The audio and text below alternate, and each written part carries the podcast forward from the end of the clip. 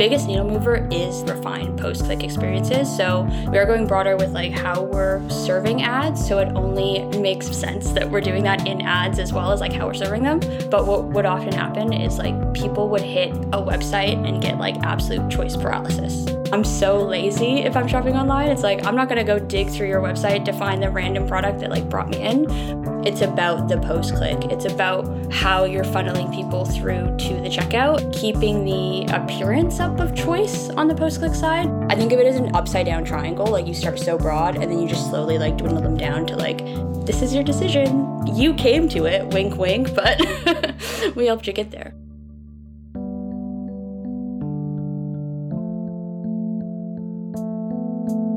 It's All Killer No Filler. I'm Eric. I'm here with Cam and Avery for a last minute edition of All Killer No Filler. We had an episode planned and it fell through, and my thoughts just went, I wonder what Avery's cooking up over there on the creative side. Avery, welcome to All Killer No Filler. How you doing?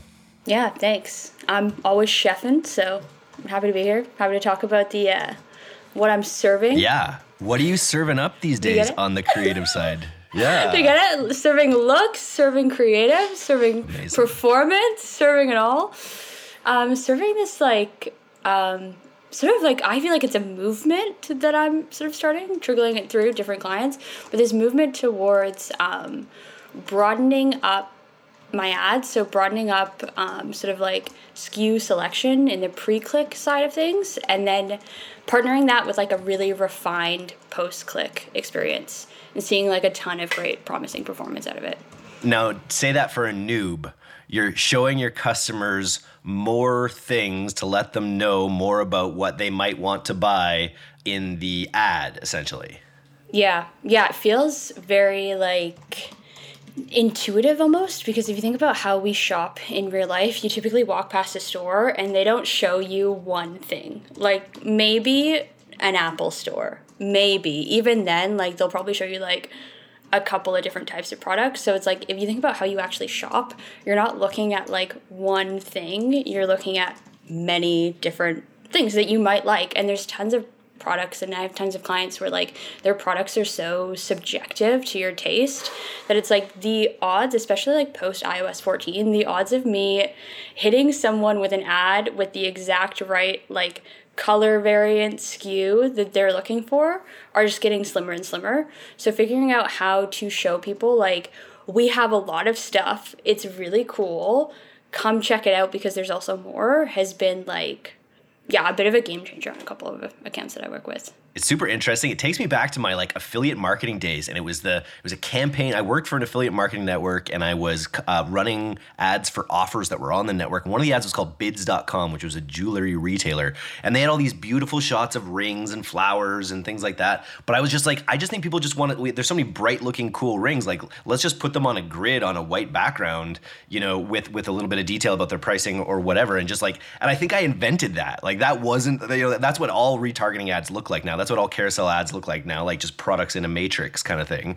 But that worked 10 times better than showing a single product way back in the day. So it's cool to hear that that's still a trend.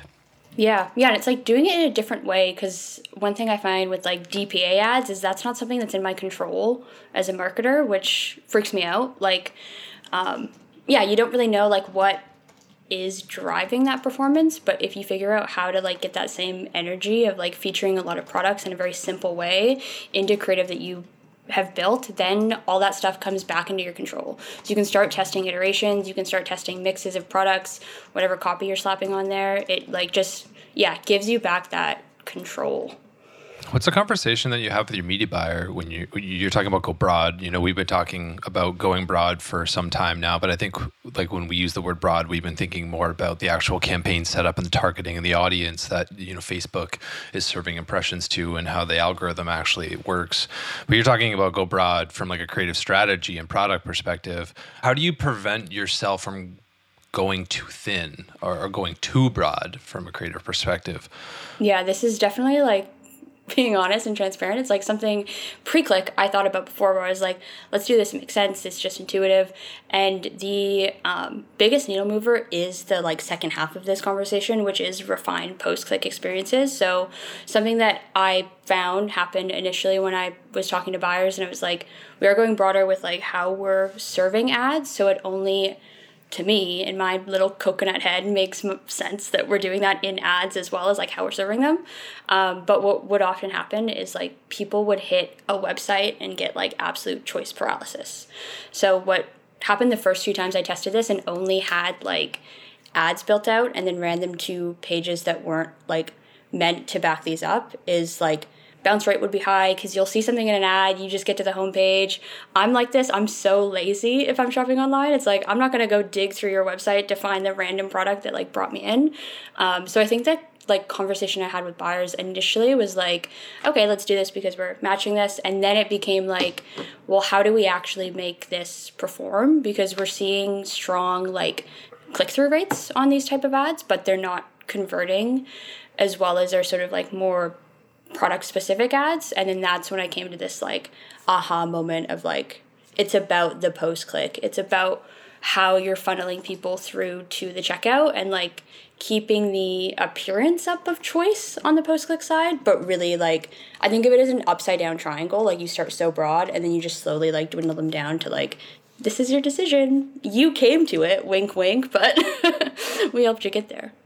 How do you have to have the like the products that were on the creative then visible on the landing page for that, or is it, or does it just become, you know, you start with broad but then you go to your hero product, for instance, on the PDP?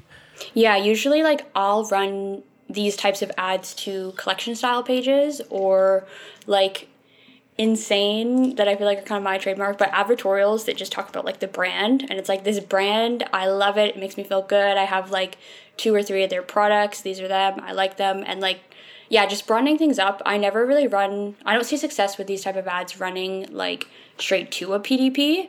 It's when you kind of intervene and you put together like a listicle as well is really great if you're willing to go scrappy. Something that does feature choice for a user, but not as much as the actual just like site experience, if that makes sense. Very cool. Yeah, you're describing a funnel there. But it's really, it's actually like a lot of people build their funnel with a lot of narrow product interest at the top. But I like that because it really lends itself to the widening out of the funnel. Creates more potential touch points with more people and then funnels them into what's going to convert. Love it. Maybe dumb question. Can you clarify for me though? Like for content, are you talking about actually creating a bunch of different unique ads that feature different products? And like, because that reminds me somewhat of pilot testing where you're changing creative, you know, parameters, in this case, product parameters, different products, different color variants, whatever it may be. Or are you saying like actually just smush them all together in single ads and like it's so much choice in a single image or video? Like a movie poster with Robert Downey Jr. painting this way and like, you know. Literally, yeah. So it's the latter. Yeah, that's what I do. Just so I like it. Okay, good. Yeah. It's just smushing as much in as possible, and sometimes like I'll look at something and be like, "That's nuts. That's so much stuff," but it stops the scroll because we're so used to seeing like someone holding one product in a very aspirational way, but just like editing things in or making sure that you have photography that's just like it's a bunch of stuff and it's cool. Maximalism. It's making a comeback. Yeah, it makes me. You guys are both too young for this, but before in what's it called? Wheel of Fortune. Before you just win those big prizes for solving things, they used to have this option to like go through their like prize portal, and it would be this camera that would be like ghosting over all these amazing things in this one big room. And I wonder if you could like use AI, and that'd be my next question: how are you using AI to smush these images together? But it'd be interesting to like actually create like a spatial animation where you were like showdowning your products through one space. Yeah, I feel like. What I do to like feature more products is it's kind of like boring, but it's a lot of just like grids or like multi-frames. It's a lot of like, because before I would like think about a static style being a multi-frame, and I'd just be like, okay, well, I'll show the same product, I'll show off different features, but instead now I'm just like, I'll put a collection image as the big one, and then I'll like put 2 top sellers, like recognizable products, as the sort of smaller ones, that type of thing. And yeah, AI has been great too for just like manipulating already existing assets, so like photography and stuff, and just kind of like smushing them all together when possible, really helpful. And could you talk about copy? Like what seems to be working better for ad copy and headline? Yeah, typically very just generic brand copy, which isn't really a surprise to me, but really, yeah, anything that's very like top of funnel, just generic sort of about the brand. We have seen, like, I have a couple like outliers where what is working is like specific like classic product callouts, but those are usually cases where like that copy's been winning on a larger account for like a year, and it's kind of tough to beat. But yeah, trying it with just product copy. And when I do this too, it's typically there's like a bit of a method to the madness where like if you're able to like categorize a type of product that you have. So like Eric, you were mentioning jewelry earlier, like rings, necklaces, that type of thing. That helps with the copy situation a lot. But again, like I think a lot of products are just so subjective that being broad, even in the copy, is kind of also the way to go. It's almost like an invitation to your brand in a way, right? By showcasing more of your products, you're letting people more, like you're just showing them instantly like what you're all about. And then that's why I love your shout out that your landing page that you like to throw in there wasn't the founder story, but it was the pre-sale, the brand story sort of pre-sale page. Cause that's like another, hey, you've kind of seen what we have to offer, now hear about us. And then by the time they're through that, they're probably a lot more likely to buy or to be interested in supporting the brand or being part of it. Yeah, and you can mention, like, through, like, an advertorial or just a pre-sale page like that, like, you can break it down and mention different, like, products as well. That was, like, a mindset I had to break myself out of. Like, I was like, yeah, advertorials are, like, so specific to one product. It's a very, like, niche type of page. But then I was like, nobody wrote that rule down. Like, I didn't get that. Like, I don't know. No one's ever told me that. I don't know why that was my assumption, but I think that's most people's assumptions. But you can definitely like pivot those pages just to, instead of focusing on one product or service, like taking a step back and just doing the same thing, but for the brand, including more products. Even just that idea of your grid that has not just individual products, but collections in one of the grid pieces, right? You can just stack more and more things in there. It makes me think of those AI images that everyone does, which are like what you lay out before a trip. And I think those like all the different things of like what fits in your bag, or would be interesting to think about interesting spatial ways to kind of show your product in an image. This episode is brought to you by LiveRecover, an incredibly effective Shopify app that gives you access to an expert team of live agents who work on behalf of your brand to recover abandoned checkouts in real time. LiveRecover is able to reach 6 times more potential customers than email or SMS automations because they have actual humans sending personally crafted messages to anyone who leaves their phone number at checkout. LiveRecover doesn't conflict with your email and SMS tools like Klaviyo or Voyage SMS, and can lift your top-line revenue by over 10%. Check them out and get a 30-day no-risk trial when you sign up at liverecover.com/DTC. Any other questions you have, Cam? I was going to say, related to my other question, you're talking about more is more. Are you always doing different products, or are you doing same product, different variant, or both? Yeah, typically both. I mean, it depends. I have so many different accounts. Like, a lot of my accounts, I have a couple of products that I just like know putting that product in an ad is going to get a click. It's just like a nice looking thing that is for sale. So typically I try to like anchor most of them down with a top performer. So it's like there's something really snazzy on there that I already know from a ton of asset testing and a ton of like product focused testing. There's something in each of those ads that I know just works. So there's like a color variant or a SKU that we've previously identified as sort of like our top performer, or just like our top product to show in ads. So again, sort of like just adding methodology to like the madness of maximalism is anchoring down creative with that product that you know people like and people will click on. I think too, also one thing I was going to add is it's a lot easier in video. Video content is where this gets a bit easier. I see performance from both static and video, but yeah, I think for sure video content makes it a bit easier, especially like UGC. You're able to just show products and hold up a bunch of things and say, I bought all of these. And even that is super simple. And typically when I'm going that route too, again, like the leading product, the thing that you see in the hook is what we've already identified as being a winner. So like there is a lot of intention and data behind this. So it's like you do a bunch of testing and then you just go like wild.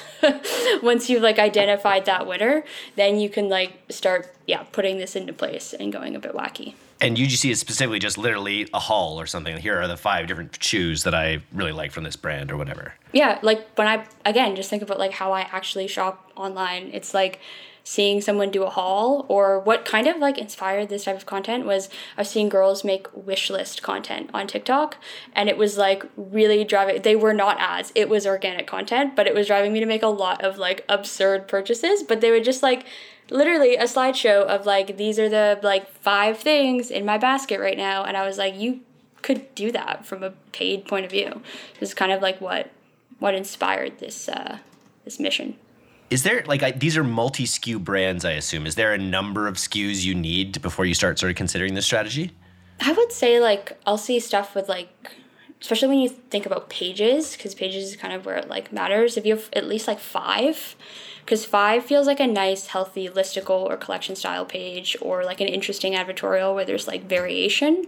So 5 sort of different products is, I feel like, a good number. Like if I land on a page from an ad that has a bunch of like stuff in it, and then there's actually only 2 products, I'm probably gonna bounce. But 5 is like, especially so much traffic is mobile, 5 is like a nice amount to scroll. And I'd also previously seen just like 5 products work really well. Like here are top 5 bestsellers. So that was working before I was like actively trying this strategy. So it was another like just convergence of things going well that I was like, well, might as well try that here too.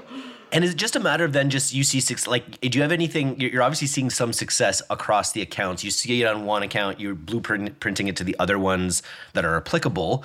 What sort of uptick are you seeing with this kind of strategy? It's just working better? Is that what you'd say? Yeah. Yeah. It's hard to put like a exact number on it, but it's definitely working better, and it's working so well that it's just becoming evergreen content strategy.